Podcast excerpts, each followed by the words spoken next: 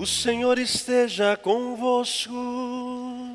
Ele está no meio de nós. Proclamação do Evangelho de Jesus Cristo, segundo Mateus. Glória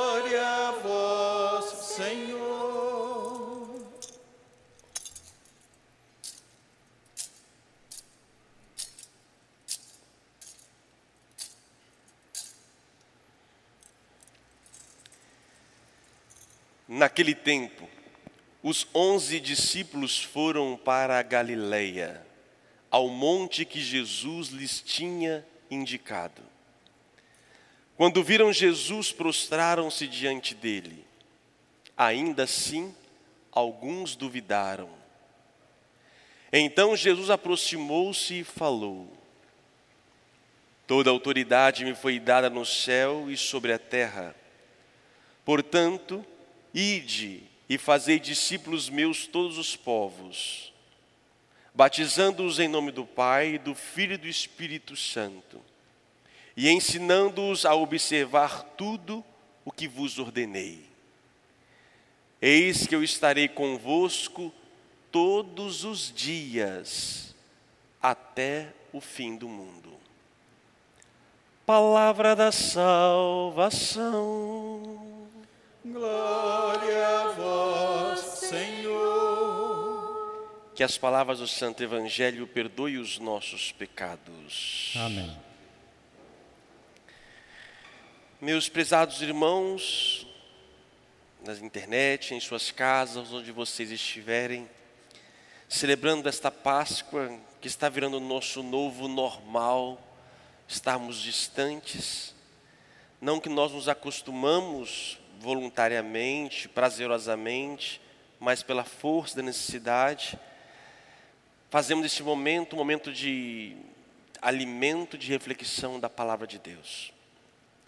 Hoje, a liturgia, nós, a igreja, celebramos, trazemos a história de Jesus para a liturgia.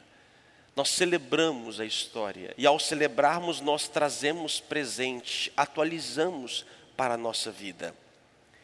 E hoje, de modo especial, nós nos despedimos de Jesus Cristo. Momento que nós mais precisamos, Ele parte. É o dia da partida do Mestre. É o dia que ele vai e volta para a casa do Pai, a morada junto com o Pai. Pode parecer para nós a princípio e para os apóstolos com certeza, mas como? Vai nos abandonar? Vai nos deixar aqui nessa situação que estamos vivendo? E agora? Interessante, nós temos aqui dois relatos do mesmo fato, embora um pouco diferenciados. Na primeira leitura, tirada dos Atos dos Apóstolos, os apóstolos, no dia que Jesus sobe aos céus, quem narra aqui é Lucas, diferente de Mateus, que coloca o fato acontecido em Jerusalém. Eles perguntam: é agora que vai instituir o reino de Israel? Ou seja, vivemos a sua paixão, a sua morte, o Senhor ressuscitou para nós. E eu pergunto: é agora que vai acontecer? É agora que os anjos virão? Os apóstolos ainda não tinham conhecimento, e digo mais: muitos de nós ainda não entendemos a mensagem de Jesus do que se refere ao reino de Deus é muito mais fácil atribuirmos e acharmos que isso vai vir dele, virá dele e que não passa por nós. Não. Ele veio ensinar justamente que a salvação que vem dele passa pela atitude de cada um. Eu insisto em dizer isso para todos nós. O nosso Messias é Deus Salvador, e Ele se faz presente, a sua salvação continua em nossa vida, quando nós assumimos aquilo que Ele nos ensinou. Aqui está o reino de Deus, que passa pela minha adesão, a minha forma de viver, de relacionar, de sentir. Isto consiste o reino. E os apóstolos, ainda no dia da ascensão, perguntam: é agora que vai estabelecer o reino dos céus? É agora que vais restaurar o reino de, em Israel? Eles ainda não haviam compreendido. Iriam compreender mais à frente, quando nós iremos também celebrar semana que vem Pentecostes. Então, no dia desse, da despedida, Jesus preparou-os durante esses 40 dias, esse tempo que ele apareceu, na, nesse período que foi aparecendo na ressurreição, preparando: olha, é preciso que eu vá, é preciso que eu vá. E nós hoje, conhecendo a história, entendemos, de fato, era necessário que Cristo partisse, para quê? Para que ele pudesse ser presença em um modo novo que a gente não conhecia. E nem os apóstolos entendiam. Na vinda do Espírito Santo, que veio porque Jesus partiu, foi aos céus, Deus passa a fazer morada dentro do coração humano. E eu falo muito sobre isso para vocês, para que nós possamos entender o quão sagrados somos nós cristãos. Deus vai, Ele termina a sua parte visível para iniciar uma nova forma de ser presença. Só que essa presença não está à minha frente, não está ao meu lado, não está atrás, nem em cima nem embaixo. Esta presença está dentro de cada um de nós, cristãos batizados. Isso é uma riqueza.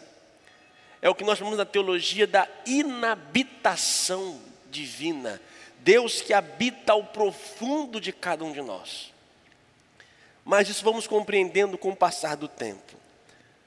No dia que se aproxima a despedida, segundo Mateus, eles estão na Galileia, não em Jerusalém, segundo Lucas e João, num monte onde Jesus os havia pedido para estar. Monte é sempre o lugar da manifestação de Deus, do sagrado. Na Bíblia, nós temos muitas passagens onde acontecem e aconteceram sinais e prodígios no monte. E eu digo para vocês também sobre isto: monte é feito de pedra, pedra é Pedro, Pedro igreja.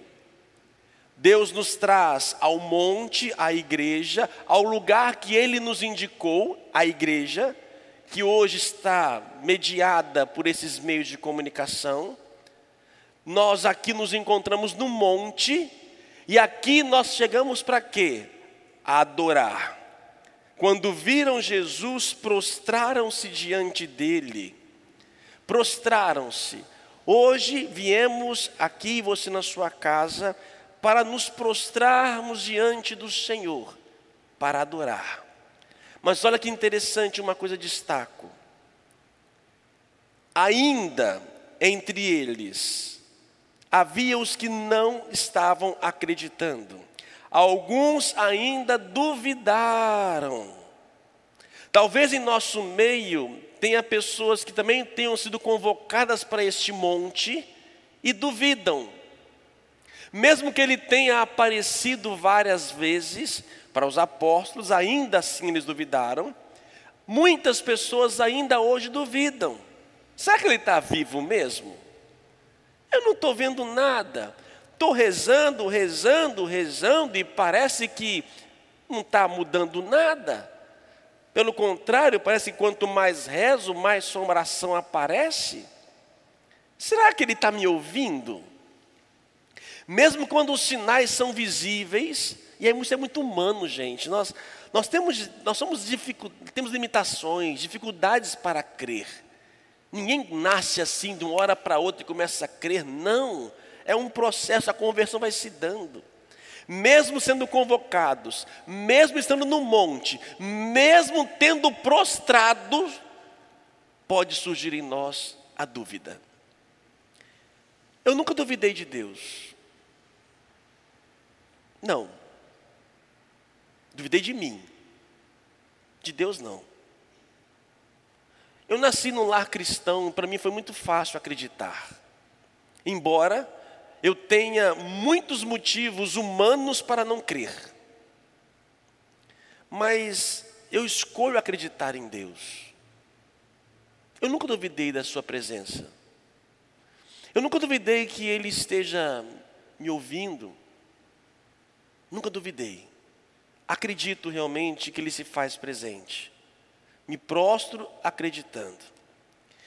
E aqui, quando Jesus aparece, antes, antes, na verdade, antes também de subir aos céus, ele deixa uma missão para os apóstolos e também para nós. Aqui podemos dizer que inicia o início da igreja, que será em Pentecostes, mas aqui nós começamos a revelar qual será a nossa missão. Ele dá três coisas aqui para a nossa missão. Primeira delas, ide, fazei discípulos meus, todos os povos. Está nos mostrando aonde devemos ir. Onde a igreja deve ir? Em todos os povos, todos os lugares, todas as pessoas. Não tem ninguém que seja privado do conhecimento de poder chegar à palavra de Deus. Nós, como cristãos, temos que chegar em todos os lugares, por isso, inclusive nas redes sociais, que já não são mais um meio de comunicação, mas é um lugar onde as pessoas estão. Quer exemplo disso? Pega a sua rede social, por exemplo, talvez Instagram, lá nas notificações e veja quanto tempo você ficou hoje ou essa semana. Ele te fala. Ele vai te mostrar quantas horas, quantos minutos cada dia você ficou. Isso nos mostra o quê? Que este mundo digital é o lugar onde muitas pessoas estão vivendo e sendo. Por isso, aonde devemos estar? A missão que deu a Jesus a cada um de nós. Ide a todos os povos. Não é somente mais ao povo de Israel, mas a todos os lugares. Segundo passo que diz Jesus aos apóstolos e a nós: batizando-os em nome do Pai, do Filho e do Espírito Santo. Aonde devemos ir? O que devemos fazer? Aonde? Em todos os lugares. O que? Batizando. Batizar não é somente um sacramento que celebramos. Batizar, da palavra do grego, na sua origem, é mergulhar, inserir, colocar dentro. Assim, o nosso papel de cristãos é fazer com que as pessoas entrem, mergulhem profundamente naquilo que Cristo nos ensinou. Não é somente passar pelas águas, porque posso ser batizado, mas eu não, não mergulhei. E eu posso ter tirado ao menos somente três gotas na cabeça e ter mergulhado. Mergulhar, ser batizado, é muito mais do que um gesto simbólico que nós fazemos, que confere a graça sacramental, mas é entrar profundamente. Nosso papel de pregadores é fazer com que as pessoas mergulhem em Deus. E não é fácil. Tem até uma canção, dá o tom aí, quer ver? Quero mergulhar nas profundezas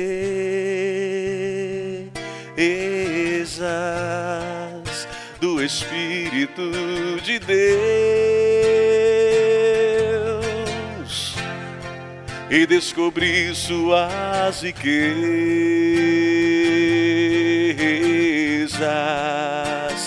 em meu coração. Quero mergulhar, pode deixar o fundinho musical aí de fundo. Quero mergulhar, mergulhar em Deus, nas profundezas de Deus. Assim como a gente gosta de mergulhar, na, eu adoro mergulhar no mar, numa piscina, adoro mergulhar na água, você fica mais leve, e quando nós mergulhamos em Deus, tudo parece mudado. Isso é batizar. E nós precisamos de um batismo a cada dia, renovar o nosso batismo, mergulhar, porque muito facilmente a gente sai da água, a gente sai de Deus. A nossa missão, o que devemos fazer? Dar um banho de batismo no povo. Nós precisamos mergulhar a nossa mente, inteligência, tudo em Deus, mergulhar. E como se mergulha em Deus? Aquele que já foi mergulhado pelo batismo, clamando o Espírito de Deus. Senão nós nos tornamos altivos, nos tornamos prepotentes, arrogantes, sabedores de nós mesmos. Não, o humilde é aquele que mergulha, que batiza, que entra, que acorda molhado, acorda molhado em Deus. Eu levanto e clamo, Espírito Santo, estou me banhando. Eu todo dia, quando eu acordo, é dificilmente não tomar banho, na água mesmo. Eu preciso tomar banho para começar a acordar. Mas também eu clamo o Espírito, uma oração simples. Vinde Espírito Santo, enchei os corações dos vossos fiéis eu estou me banhando, estou mergulhando o meu dia em Deus. É o que devemos fazer. Terceira missão que diz Jesus aos apóstolos e a nós: ensinando-os a observar tudo o que vos ordenei. Como? Aonde? Todos os povos. O que fazer? Mergulhar. Como? Ensinando-os a fazer tudo o que vos, que vos ordenei. Ele nos pede para ensinar as pessoas não coisas novas, mas contar as histórias que Ele mesmo nos contou, mostrar os fatos, mostrar que Ele está presente hoje e sempre. Temos que contar, mostrar aquilo que Ele nos ordenou, ensinando-os a observar tudo o que vos ordenei. O que, que Ele nos ensinou? Amor, perdão, reconciliação, entrega, renúncia. Será que eu estou observando? Será que você está observando isso? Ele sobe, mas não para se distanciar, mas para poder vir. Nós já sabemos o fim da história, entre aspas. Nós sabemos que o Espírito Santo veio, e ele está aqui. Para quê? Para me levar para outros lugares, para poder ajudar as pessoas a mergulharem e para poder também ensinar, observar, porque o Espírito vai me ajudando a ser como Deus. E aí eu vou sendo um cristão, Cristo cristão, um Cristo grande. Ele se faz presente cada vez mais, diz a promessa: Eu estarei convosco todos os dias, até o fim dos tempos. Eu creio tanto nisso, gente. Eu às vezes sou meio, meio, algum olhar de fora, sou meio lunático talvez. Eu me pego conversando sozinho. Na verdade, estou conversando com Deus. Eu converso comigo mesmo. Eu brigo comigo mesmo. Por quê? Estou conversando com alguém que está dentro de mim. Eu dialogo. A minha oração eu procuro fazer um diálogo. Sim, tem a oração plena ali numa capela diante do Santíssimo, uma, uma, uma, celebração, uma missa, eu estou aqui conversando, mas não tem oração mais gostosa de que sentar e conversar. Oh, Jesus, não estou bem hoje não. Estou bem não. E começa a conversar com alguém, e é alguém. E eu falo assim, olha, Jesus, aqui, isso aqui tá difícil, isso aqui não é fácil fazer não, Jesus. Ó oh, meu Deus, olha, você pede isso aqui para observar isso. Não, tô, não cheguei nesse nível ainda não. Tem piedade. E assim, nesse diálogo, ele vai me mergulhando, vai me moldando, vai me batizando cada vez mais. Pesados irmãos, é o nosso momento da igreja, mais do que nunca, ir para todos os lugares, mergulhar as pessoas em Cristo e fazê-las, ensiná-las a observar. A sociedade que vivemos, ela acha e achava que sabia de tudo. Eu acho tão pedagógico, eu acho tão bonito, de repente, uma sociedade inteira para e percebe que todo conhecimento, todo ter, todo poder dela não vale de nada. Não que eu goste que isso traga uma desgraça, não por isso, mas como é bom, como diz Maria, derrubou do trono os poderosos e elevou os humildes. Nós não estávamos observando, e eu digo mais, neste tempo ainda de pandemia, poucos são aqueles que estão aprendendo os sinais de Deus e estão procurando observar aquilo que Ele nos ensina. É fácil? Não. Por isso é necessário cada vez mais ensinar as pessoas. E como se ensina? Contando boas e belas histórias. Hoje, o mundo na Igreja Católica celebramos também o Dia Mundial das Comunicações Sociais.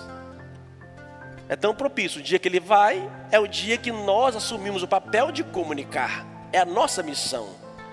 E cada ano o Papa Francisco emite, o Papa então, né, há 54 anos tem isso, todos os anos, e o Papa da atualidade emite uma carta, uma, uma mensagem, uma proposta. E neste ano o Papa Francisco emitiu o seguinte desejo: que esse dia proporcione a partir dos nossos corações a que as pessoas contem belas histórias. Contem as histórias, narrem as histórias. As pessoas precisam de ouvir belas histórias. Nós estamos cansados de falsas histórias. Na carta do Papa eu achei fantástico isso. Olha que bonito. Assim, todo ser humano tem fome de comida da mesma forma que o ser humano tem fome de ser narrado e narrar. Nós somos a única criatura feita por Deus que tem necessidade de narrar, de contar. Nenhuma outra criatura que respira, desde plantas a animais, eles não contam nada. Nós somos feitos de histórias, nós temos fome de história, nós temos fome de, de, de, de, filmes, de vídeos, de imagens, de parábolas, de coisas que alimentam, e nós estamos nos cansando de tanta imagem fake, tantas mensagens ruins, que a gente dá nem vontade às vezes de ligar a televisão e assistir quantas imagens podres que estão trazendo para nós desânimo. É triste ver nosso país se perdendo. E as histórias boas não estão sendo contadas. Por isso, cristão, levanta, vá em todos os lugares, mergulhe o povo em Deus e faça eles observarem o que? A beleza do Salvador. Eu soltei hoje na internet um papo de padre. Vamos espalhar o, espalhar o bem. São coisas que nós fazemos e que às vezes, segundo o Evangelho, que a mão direita faz, a esquerda não fique sabendo. Mas, por outro lado, nós temos que propagar belas coisas, belas histórias. Hoje eu tenho um papo de padre, está na internet, no YouTube. Quem quiser depois ver, assista. Como bonito o movimento interno da igreja, nossa arquidiocese, ajudando os mais pobres, nas, nas, ruas, moradores de rua, ajudando as pessoas que têm onde fazer isolamento numa casa de 30, 40, 50 metros, com oito pessoas dentro, como é que faz? Como é que podemos ajudar? Antes da missa, agora há pouco, recebi uma, uma mensagem. Uma, uma senhora aqui da nossa paróquia foi ajudada por uma cesta básica. Ela mora sozinha. De repente, ela liga para quem deu a cesta da para a equipe e pergunta: Eu posso doar metade da cesta que você me deu para outra pessoa que está precisando? Ó, oh, gente. Olha que beleza. Ela ganha uma cesta e ainda se preocupa com a outra. Como não contar uma história dessa? Como não ver Deus numa história dessa? Por favor, cristão, vamos contar belas histórias, e essas histórias que vêm a partir do Evangelho, a melhor história a ser contada. O próprio Cristo mesmo anunciou com parábolas e com imagens que estão gravadas em nossa mente. Vamos anunciar em todos os lugares, mergulhando-os e ensinando-os a observar os mandamentos. E com certeza nós o veremos cada vez mais presente em nossa vida. Quero mergulhar nas profundezas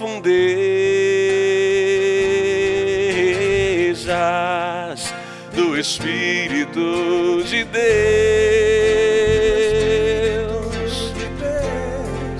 e descobri suas riquezas